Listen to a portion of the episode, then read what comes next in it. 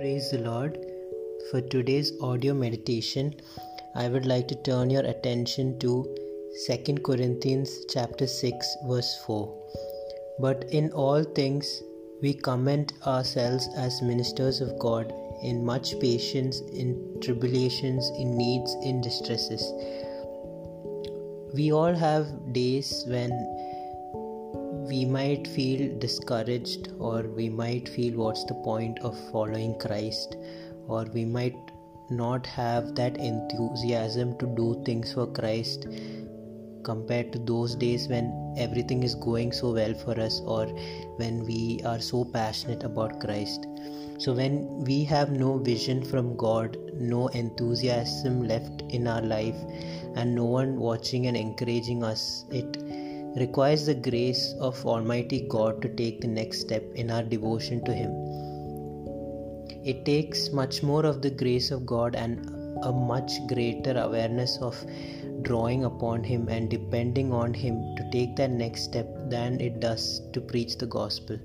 Every Christian must experience the essence of uh, the incarnation by bringing the next step down into flesh and blood reality and by working it out with his hands. We lose interest and give up when we have no vision, no encouragement, and no improvement, but only experience our everyday life with its tasks. The thing that really testifies for God and for the people of God in the long run is steady, steady perseverance, even when the work cannot be seen by others. And uh, the only way to live an undefeated life is to live looking to God. Ask God to keep the eyes of your spirit open to the risen Christ, and it will be impossible for anything to discourage you.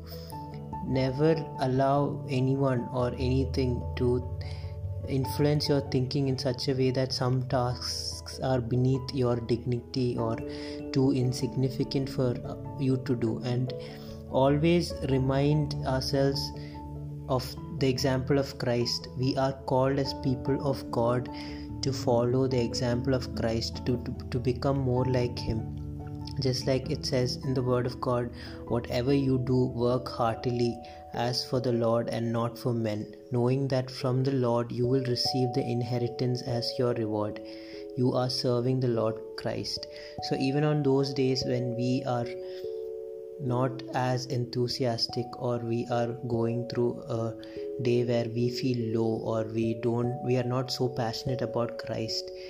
We question why we do what we do or we are discouraged.